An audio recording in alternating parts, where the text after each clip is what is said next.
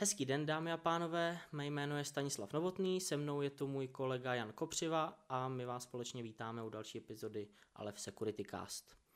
26,5% všech digitálních transakcí, myšleno pokusů o registraci, pokusů o platbu či přihlášení, bylo v prvním čtvrtletí roku 2020 pokus o nějaký podvod či zneužití, což je nárůst o 20% v porovnání s čtvrtletím předchozím.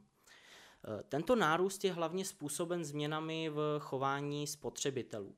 Eh, mezi hlavní cíle momentálně patří odvětví jako je maloobchod, tam se míra útoku zdvojnásobila z 13% na 26%, herní průmysl, tam byl nárůst útoku o 23% a s celkovým přesunem osobní i profesionální spolupráce a komunikace online souvisely i útoky na technologické platformy které vzrostly o 16% Jak je vidět, počty útoků se nám v prvním kvartálu letošního roku opravdu zvýšily, a to poměrně citelně.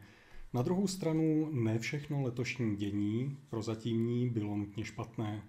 Dokonce i takové, které bychom neočekávali, že bude úplně pozitivní, nás mohlo překvapit. Krásnou ukázkou toho je rozhodnutí autorů ransomwareu známého jako Shade nebo Trolldash – Ti ukončili svou činnost na konci roku 2019 a dále ten ransomware nešířili. V posledním týdnu se navíc rozhodli publikovat všechny šifrovací klíče, kterou za dobu své aktivity použili, jejich přes tři čtvrtě milionu. Spolu s těmi dešifrovacími klíči publikovali také dekryptor, který by měl pomoci obětem tohohle ransomwareu získat svá data zpět. Pokud jste byli postiženi ransomwarem Trolldash, úplně bych nedoporučoval spoléhat na tenhle ten dekryptor, protože přeci jenom pochází od útočníků, byť nějaké předběžné analýzy zatím ukazují, že by v něm nemělo být nic moc škodlivého. Doporučil bych spíše počkat na dekryptor, na kterém nyní pracuje firma Kaspersky, ten by měl být k dispozici někdy v průběhu příštích týdnů. Ze strany útočníků se nejedná o ojedinělou aktivitu, Podobný krok už udělali jiné skupiny historicky. Na druhou stranu je to určitě příjemné pro oběti tohoto ransomwareu, které tak nebudou muset nikomu platit a budou mít možnost získat svá data zpět. Pro zajímavost může stát za zmínku také to, že autoři výše zmíněného ransomwareu Shade se ve zprávě, kterou publikovali spolu s těmi šifrovacími klíči, omluvili svým obětem za to, co jim způsobili. Těžko to někomu v tuhle chvíli pomůže, na druhou stranu je to relativně hezký krok ze strany kybernetických útočníků. Na začátku jsem zmiňoval herní průmysl, ve kterém byl až 30% nárůst e, vlastně v provozu. Co znamenalo obrovský nárůst, byly také pirátské streamingové služby a stránky pro nelegální stahování filmu. Microsoft v tomto ohledu vydal varování, ve kterém tvrdí, že se útočníci tento trend pokoušejí využít a snaží se infikovat potenciální oběti malvérem distribuovaným právě prostřednictvím falešných filmových torrentů. Kaspersky eh, v tomto ohledu také varoval uživatele před eh, rozsáhlou phishing kampaní, která využívá právě filmy, a to ty, které vyhrály různé kategorie v nejnovějších eh, předávání Oscarů. Ti samí vědci z Kaspersky, kteří objevili tyto phishingové útoky, našli více než 20 dedikovaných webů a 925 škodlivých souborů, které byly prezentovány jako filmy zdarma, ale existovaly pouze za účelem eh, nějakého útoku na uživatele. No a abyste se vyhnuli těmto podvodům, rozhodně se držte legálních streamovacích platform, kterých je na trhu dneska už spousty a existují s modelem předplatného, které vám instantně poskytne až stovky filmů. Používat na internetu legitimní služby je bez pochyby jeden z dobrých předpokladů pro to, abychom se vyhnuli nějaké infekci, která tam na nás může čekat. Druhým dobrým předpokladem je mít zaplatovaný i prohlížeč. V téhleté souvislosti stojí za zmínku, že Chrome v posledním týdnu vydal záplatu na dvě use after free zranitelnosti, které se v Chrome objevily.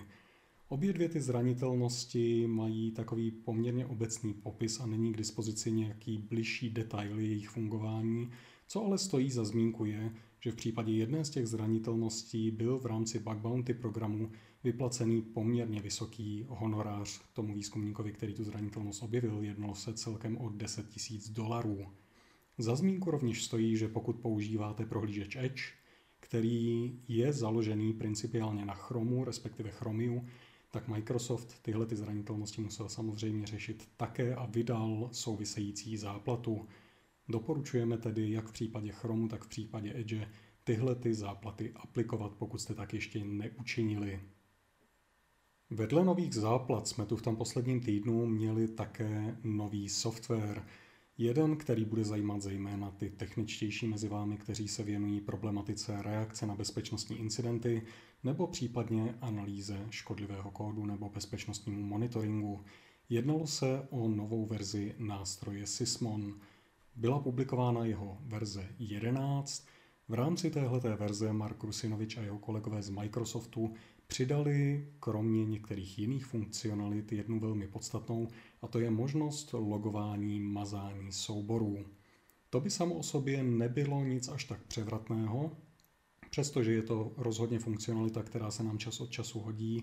Jedná se o něco, co jsme schopni teoreticky udělat i v rámci Windows samotných. Čím se ale ta varianta v Sysmonu liší je, že jsme schopni nechat si udělat kopii všech souborů, které budou ve sledovaných složkách smazány. Útočníci totiž v rámci útoků často na cílové systémy instalují nějaké nástroje, s pomocí nichž následně buď ukradnou data, vyčtou nějaké přihlašovací údaje nebo provedou jinou škodlivou činnost a následně tyto nástroje smažou. My, jakožto lidé zodpovědní za reakci na incidenty, potom máme poměrně velký problém, protože nevíme, jaký nástroj vlastně ten útočník použil. Sysmon nám v tom v tuhle chvíli už může pomoct, protože ten soubor, který bude útočník mazat, nám odzálohuje. Může vás napadnout, že útočník je v takovém případě samozřejmě schopný daný soubor smazat. Není to tak úplně pravda. Sysmon funguje na poměrně propracovaných principech a tak tu zálohu dělá do složky, níž může přistupovat pouze uživatel s oprávněními systému, čili s těmi nejvyššími, které ve Windows vůbec existují.